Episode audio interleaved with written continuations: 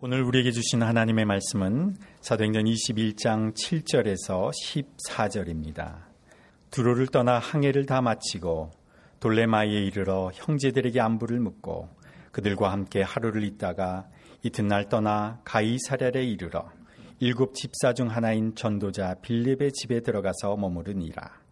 그에게 딸 넷이 있으니 처녀로 예언하는 자라 여러 날 머물러 있더니 아가보라 하는 한 선지자가 유대로부터 내려와 우리에게 와서 바울의 띠를 가져다가 자기 수족을 잡아매고 말하기를 성령이 말씀하시되 예루살렘에서 이방 유대인들이 이같이 이 띠 임자를 결박하여 이방인의 손에 넘겨주리라 하거늘 우리가 그 말을 듣고 그곳 사람들과 더불어 바울에게 예루살렘으로 올라가지 말라 권하니 바울이 대답하되 여러분이 어찌하여 울어 내 마음을 상하게 하느냐 나는 주 예수의 이름을 위하여 결박 당할 뿐 아니라 예루살렘에서 죽을 것도 각오하였노라 하니 그가 고난을 받지 아니하므로 우리가 주의 뜻대로 이루어지이다 하고 그쳤노라. 아멘. 선지자 아가보는 바울과 바울의 일행 그리고 빌립과 그의 네 딸들 앞에서 바울이 예루살렘에서 유대인들에 의해 결박당하여 로마 군들에게 넘겨질 것이라고 예고했습니다. 아가보는 그러므로 바울이 예루살렘에 가서는 안 된다든가 반대로 그래도 가야만 한다든가 하는 식으로 자기 개인의 의견을 덧붙이지 않았습니다. 아가보는 단지 바울의 결박과 투옥을 일러주시는 성령님의 예고를 가감 없이 전했을 뿐이었습니다. 아가보의 그 예언을 듣고 가장 먼저 반응한 사람들은 결박과 투옥당할 대상자인 바울 자신이 아니라 바울의 일행과 빌립의 네 딸들이었습니다. 바울이 왜 예루살렘으로 가려 하는지 누구보다 잘 알고 있는 바울 일행, 그의 동료들마저 예언의 은사를 지녔다는 빌립의 네 딸들에게 가세해서 눈물로 바울의 예루살렘 행을 만류하고 나섰습니다. 겉으로 보면 그것은 가슴 뭉클한 감동적인 장면입니다. 그들이 바울이라는 한 인간을 얼마나 사랑하고 존경하고 아꼈으면 아가보의 예언에 울면서까지 그의 예루살렘 행을 거듭하여 만류했겠습니까? 그러나 그들은 중요한 사실을 깨닫지 못하고 있었습니다.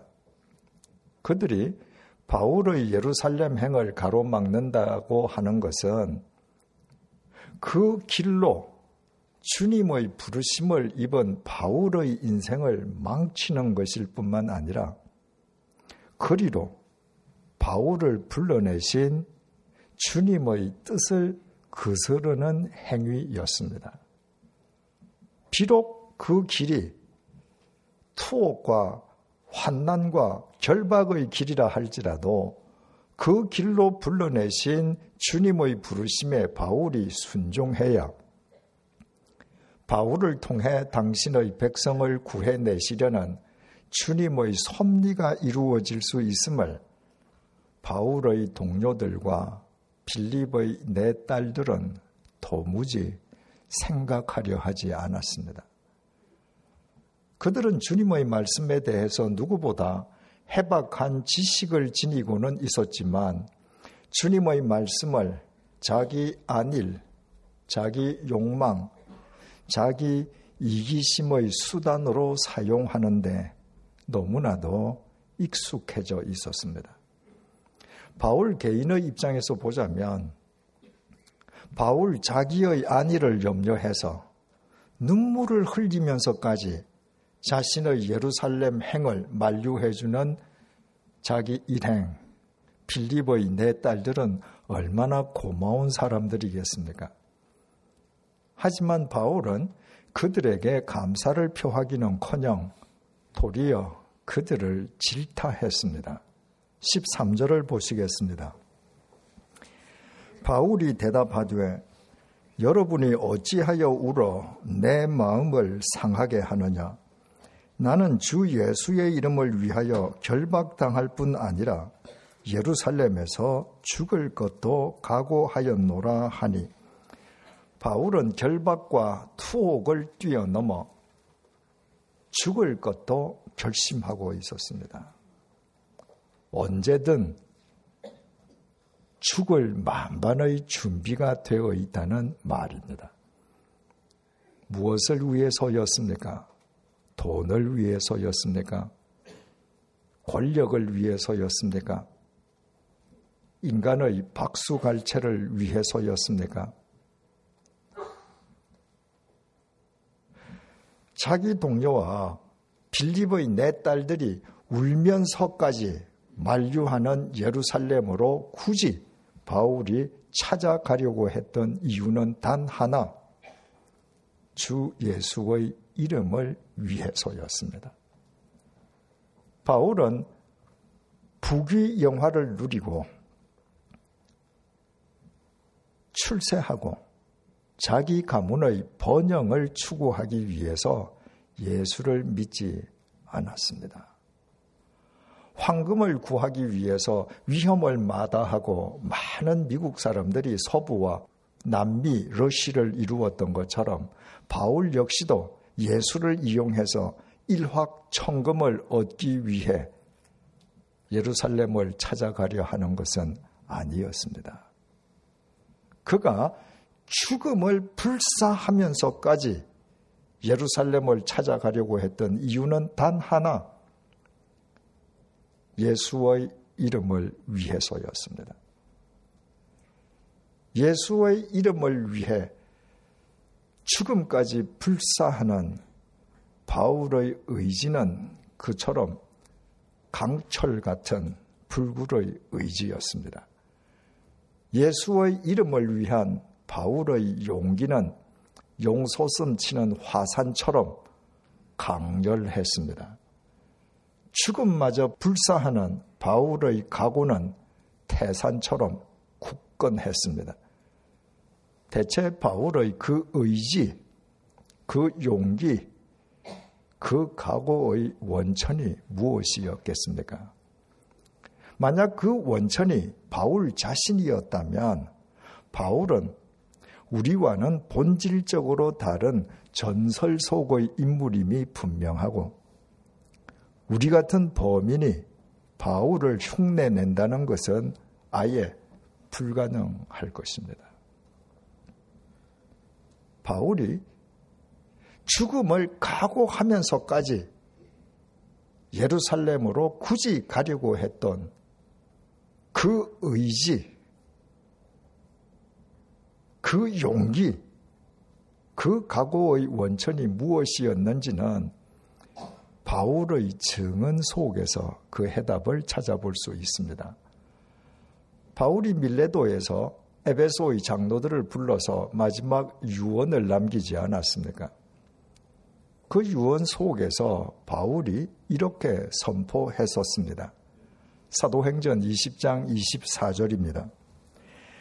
내가 달려갈 길과 주 예수께 받은 사명, 곧 하나님의 은혜의 복음을 증언하는 일을 마치려 하면은 나의 생명조차 조금도 귀한 것으로 여기지 아니하노라. 바울이 고린도에서 3차 전도 여행을 매듭 짓고 마게도냐와 드로아를 거쳐서 밀레도에 이르기까지 각 성을 거칠 때마다 성령님께서 바울에게 바울의 예루살렘 행위, 환난과 결박이 도살인 기림을 계속해서 일러 주셨습니다. 바울은 성령님의 그 거듭된 예고를 주님께서 자신의 예루살렘 행을 막아 주시려고 섭리하시는 것으로 받아들이고 얼마든지 예루살렘 행을 포기할 수도 있었습니다. 그러나 바울은 성령님의 그 예고를 다른 사람들이 가기 꺼려하는 그 길로 자신을 선택해서 부르시는 주님의 소명으로 받아들였습니다. 그리고 그 길을 가기 위해서라면 자신의 생명조차도 조금도 귀한 것으로 여기지 않겠다고 천명했습니다. 이미 이때부터 바울은 죽을 각오를 하고 있었던 것입니다. 중요한 것은 바울이 자기 목숨을 걸고 죽을 각오를 하면서까지 완수하려고 했던 주 예수께 받은 사명, 달려갈 길이 구체적으로 무엇이었는가 하는 것입니다. 바울은 그것을 하나님의 은혜의 복음을 증언하는 일을 마치는 것이라고 했습니다. 하나님의 은혜의 복음을 증언하는 것을 완수하는 것이 앞으로 바울이 달려가야 할 길이었고 그것이 주 예수께로부터 받은 사명이었습니다.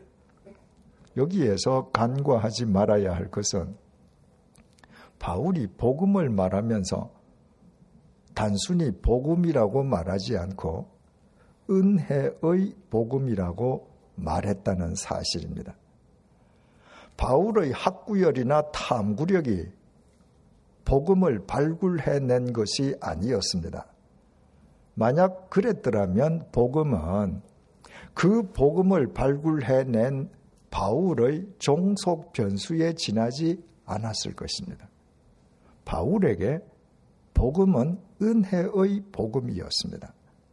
바울이 복음을 알기도 전에 바울이 복음을 상상하기도 전에 예수 그리스도께서 십자가의 은혜로 바울에게 복음을 먼저 주신 것이었습니다. 로마서 5장 8절을 통한 바울의 표현을 빌리자면 바울이 아직 죄인이었을 때 그리스도께서 바울을 위해 돌아가심으로써 하나님께서 바울에 대한 당신의 사랑을 확정해 주신 것이었습니다.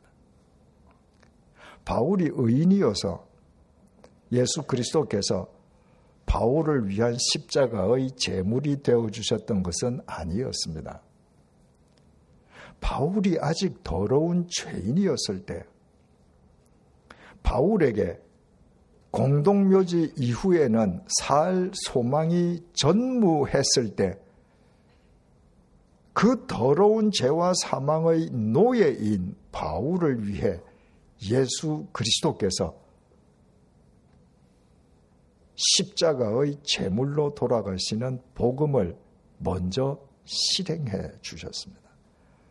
하지만 그 사실을 알지 못해 주님의 교회를 짓밟던 바울을 주님께서 담에색 도상에서 정확하게 집어내셔서 바울에게 복음을 아는 은혜까지 베풀어 주셨습니다. 그래서 바울에게 복음은 그냥 복음이 아니었습니다. 바울에게 복음은 언제나 은혜의 복음이었습니다.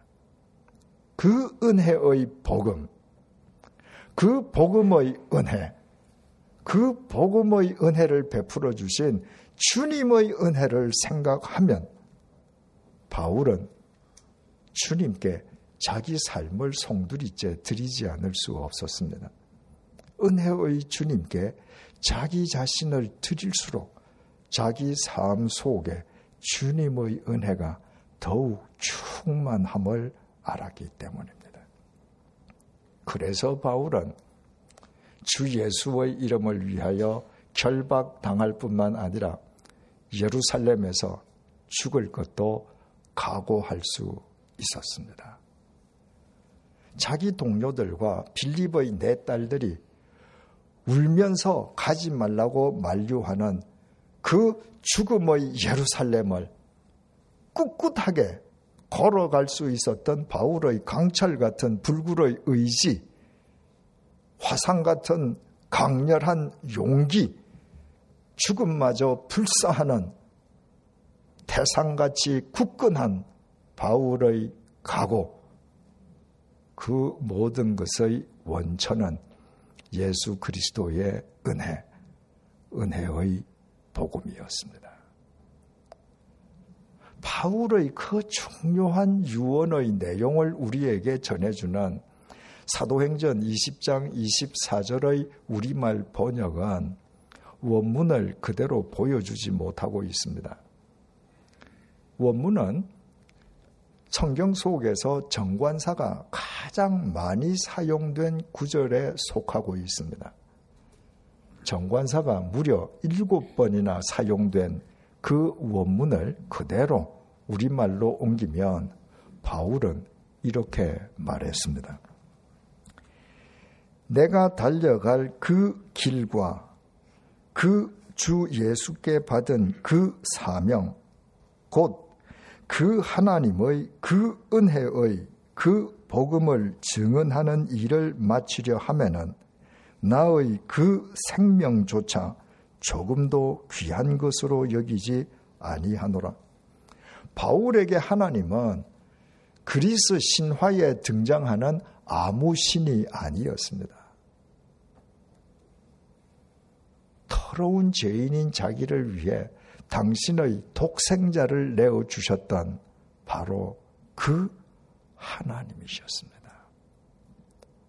바울에게 은혜는 아무 데서나 구할 수 있는 싸구려 은혜가 아니었습니다. 자기가 아직 죄인이었을 때, 자신이 알지도 못할 때, 예수 그리스도께서 십자가의 죄물이 되어 자신의 죄값을 대신 치러 주셨던 바로 그 은혜였습니다. 바울에게 복음은 자신이 소유하고 있는 부동산 가격이 올랐다는 세속적인 굿뉴스가 아니었습니다. 죄와 사망의 올무 속에서 영원히 죽을 수밖에 없는 자신이 예수 그리스도의 십자가 은혜 속에서 영원히 새로운 생명을 누리게 되었다는 바로 그 복음이었습니다. 바울에게 사명은 이 세상의 것들을 얻고 누리기 위한 세상의 사명이 아니었습니다. 주님의 은혜의 복음을 죄와 사망의 올무 속에서 하루하루 죽어가고 있는 사람들에게 증언하는 바로 그 사명이었습니다. 이미 인생 말년에 접어든 바울에게 앞으로 달려가야 할 길은 세상 노인들이 꾀하는 자기 안일의 길이 아니었습니다. 은혜의 복음을 그 복음을 전하는 사명을 완수해야만 하는 바로 그 길이었습니다. 그 길을 완주할 수만 있다면 바울은 자신의 생명조차 조금도 귀한 것으로 여기지 않았습니다. 그 생명은 예수 그리스도와 함께 십자가에 못 박힌 바울의 옛 사람이었습니다. 바울은 자신의 옛 사람이 죽으면 죽을수록 주님의 은혜 속에서 더욱더 주님의 새로운 생명이 넘침을 알았던 것입니다. 그래서 바울은 고린도전서 15장 9절에서 10절을 통해 이렇게 고백하기도 했습니다. 나는 사도 중에 가장 작은 자라. 나는 하나님의 교회를 박해하였으므로 사도라 칭함을 받기를 감당하지 못할 자니라. 그러나 내가 나 된 것은 하나님의 은혜로 된 것이니 내게 주신 그의 은혜가 헛되지 아니하여 내가 모든 사도보다 더 많이 수고하였으나 내가 한 것이 아니요 오직 나와 함께 하신 하나님의 은혜로다. 교회를 짓밟던 폭도였던 바울에게는 주님의 사도가 될 수 있는 자격이 아예 없었습니다. 그런데도 바울이 주님의 사도로 살 수 있었던 것은 전적으로 주님의 은혜 덕분이었습니다. 주님의 은혜로 사도가 되었기에 바울은 그 어떤 사도보다 주님을 위해 더 많이 수고하고 더 많이 헌신했습니다. 하지만 그마저도 바울의 공로일 수 없었던 것은 그건 역시 주님의 은혜로 가능했기 때문입니다. 이처럼 주님의 은혜로 구원받은 바울의 삶은 주님의 은혜로 시작해서 참수형을 당해 죽을 때까지 주님의 은혜만을 쫓는 삶으로 일관했습니다.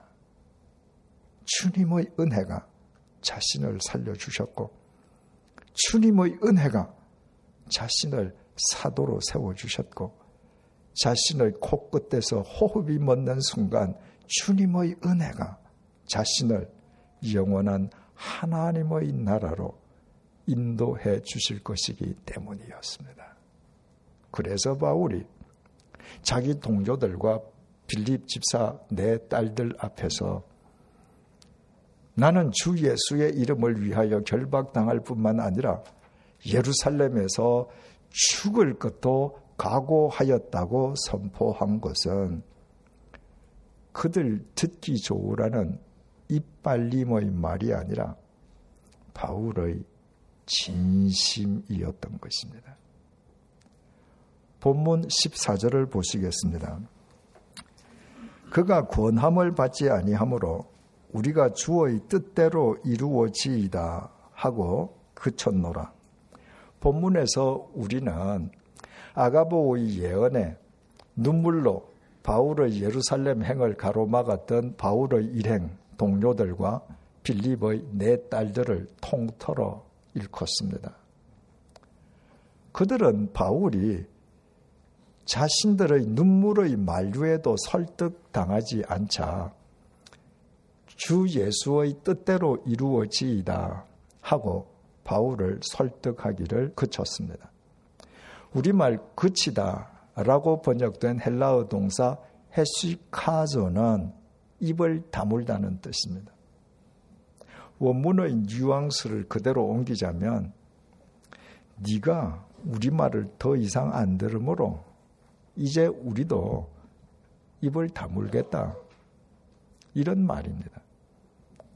그들이 바울에게 주의 뜻대로 이루어지이다 하고 말하기는 했지만 그것은 이슬람 신자들이 매사에 인샬라 알라의 뜻이라면 하고 말하는 것처럼 형식적이고 의례적인 인사말에 지나지 않았습니다. 그들은 주 예수의 이름을 위하여 죽을 것도 각오했다는 바울의 결단에 심정적으로 동조하거나 그 바울의 앞길을 잘못 가로막았던 데 대해서 조금이라도 미안해하는 기색을 보이지 않았습니다. 바꾸어 말하면 그들은 바울이 온 몸과 영혼으로 깊이 잠겨 있는 그 은혜의 깊이에 아직 다다르지 못하고 있었습니다. 똑같이 주님의 은혜로 구원받은 그리스도인인데 그들은 바울에게 예루살렘으로 가지 말라고 바울 앞을 가로막았고 바울은 죽음을 각오하고 예루살렘으로 향했습니다. 그 차이는 주님의 은혜에 대한 깨달음의 깊이의 차이에서 기인한 것이었습니다. 바울이 에베소 장로들에게 유언을 남기면서 마지막 결론 부분에서 이렇게 언급한 이유가 바로 거기에 있었습니다. 사도행전 20장 32절입니다. 지금 내가 여러분을 주와 및 그 은혜의 말씀에 부탁하노니 그 말씀이 여러분을 능히 든든히 세우사 거룩하게 하심을 입은 모든 자 가운데 기업이 있게 하시리라. 바울은 에베소의 장로들과 작별하면서 그들을 주님과 은혜의 말씀에 부탁한다고 말했습니다. 에베소의 장로들이 은혜의 말씀을 통해 주님의 은혜 속에 거하는 한 주님의 은혜가 은혜의 말씀이 그들을 더욱 굳건히 세워 하나님 나라의 유업을 이어받게 해줄 것이기 때문이었습니다. 우리는 새신자반을 통해서 신분과 수준에 대해서 공부했습니다. 이 세상 모든 신분은 그 신분에 걸맞은 수준을 요구합니다.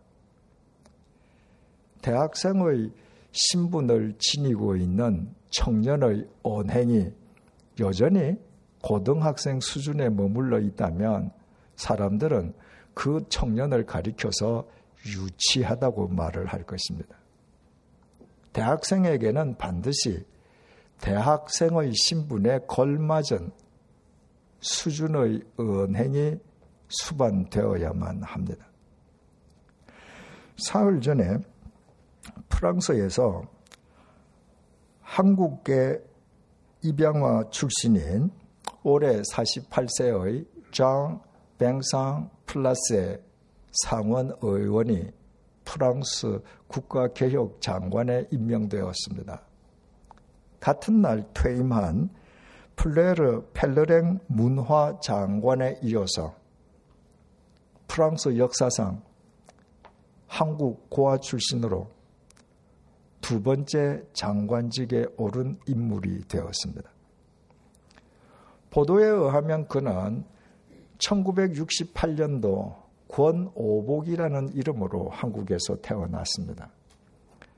그가 7살 되던 해인 1975년에 수원의 한 보육원에서 살다가 프랑스 노르망디의 변호사 부부, 부부에게 양자로 입양되어 갔습니다. 한국인 고아에서 프랑스 변호사 부부의 양자로 그리고 한국인에서 프랑스인으로 그 아이의 신분이 바뀌었습니다. 그 아이의 의지로 그 아이가 새로운 신분을 얻었습니까? 아니었습니다. 프랑스 변호사 부부가 그 한국인 고아 아이를 자기 양자로 선택함과 동시에 그 아이의 신분이 바뀌었습니다.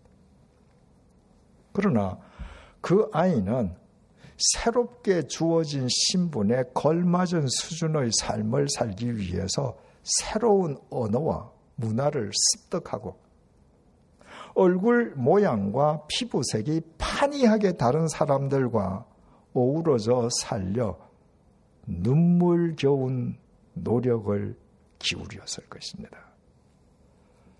그가 눈물겨운 노력을 먼저 기울였기에 새로운 신분을 얻었습니까? 아니었습니다. 새로운 신분이 먼저 주어졌기에 그 신분에 걸맞은 수준의 삶을 살기 위해 최선을 다해서 노력했습니다. 그리고 마침내 48세의 젊은 나이에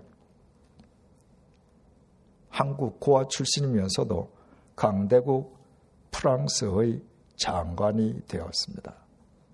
41년 전 한국 고아의 신분과 비교하자면 엄청난 신분 상승입니다. 이제부터 그는 프랑스 장관의 신분에 걸맞은 언행을 실행하기 위해서 노력할 것이면 두말할 나위가 없습니다. 우리가 구원받은 그리스도인이 되었다고 하는 것은 죽을 수밖에 없는 더러운 죄인에서 하나님의 자녀로 신분이 바뀌어진 것을 의미합니다. 한국인 고아가 프랑스의 장관으로 신분이 바뀐 것과는 비교가 불가능할 정도로 신분이 수직 상승된 것입니다. 어느 나라에서든 장관이 되는 것은 개인적으로 영예로운 일이겠지만, 그러나 길어야 몇 년 후면 반드시 퇴임해야 합니다.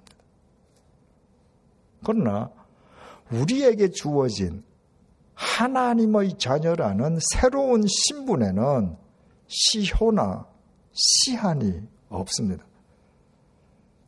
영원한 하나님의 나라를 유업으로 이어받은 하나님의 영원한 자녀가 된 우리의 신분은 영원 불변입니다. 우리의 노력으로, 의지로 이 신분이 주어졌습니까? 아닙니다. 십자가의 은혜로 이 은혜가 거저 주어졌습니다. 주님의 은혜로 우리에게 거저 주어진 이 은혜의 신분의 가치를 안다면 우리 역시 바울처럼 이 신분에 걸맞은 수준의 삶을 실천하며 살아가지 않을 수가 없습니다. 오늘은 우리를 위한 주님의 고난을 기리고 우리의 잘못된 삶을 회개하는 사순절 첫 번째 주일입니다. 하나님의 짧지 않은 손은 죄와 사망의 올무 속에서 죽어가는 우리를 그냥 내버려 두시지 않았습니다.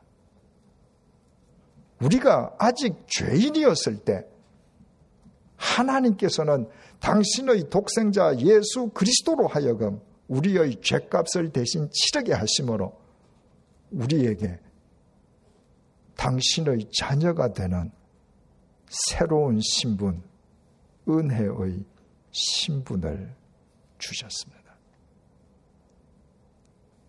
우리 모두 이제부터 바울처럼 주님께서 은혜로 주신 이 영원한 신분에 걸맞은 수준의 삶을 살아가십시다. 주 예수의 이름을 위하여 결박당할 뿐만 아니라 죽을 것도 각오하였다는 바울을 본받아서 살아가십시다. 주님 안에서 죽으면 도리어 사합니다. 아니, 죽어야 사합니다. 주님의 은혜로 영원한 새로운 신분을 얻은 우리의 옛 사람이 죽어야 주님의 은혜 속에서 새로운 수준의 새 생명을 날마다 누리며 살 수 있습니다. 우리에게 이 영원한 새로운 신분을 주신 하나님의 짧지 않은 소리, 우리와 함께하고 계시기에 하나님의 그 은혜를 힘입어 새로운 신분에 걸맞은 수준의 삶을 우리는 얼마든지 살 수 있습니다. 기도하시겠습니다.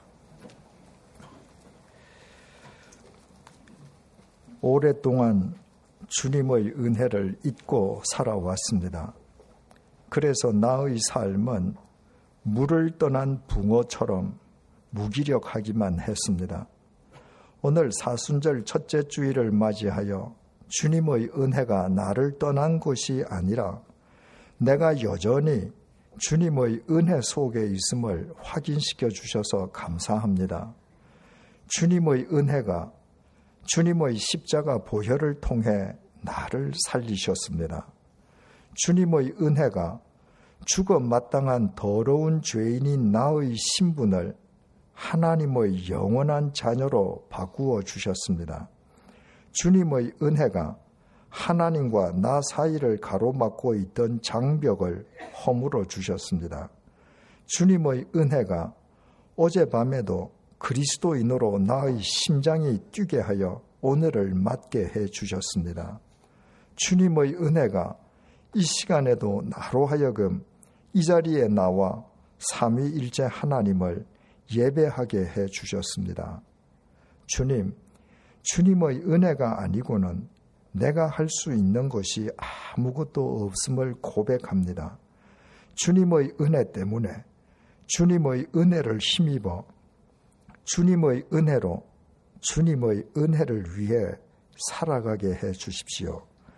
주님께서 은혜로 그저 주신 새로운 신분에 걸맞은 수준의 삶을 주님의 은혜로 실천하며 살아가게 해 주십시오. 주님의 은혜 속에서 우리의 옛 사람이 날마다 죽게 해 주셔서 우리의 삶을 통해 주님의 새 생명이 사방으로 퍼져나가게 해 주십시오. 예수님의 이름으로 기도드립니다. 아멘.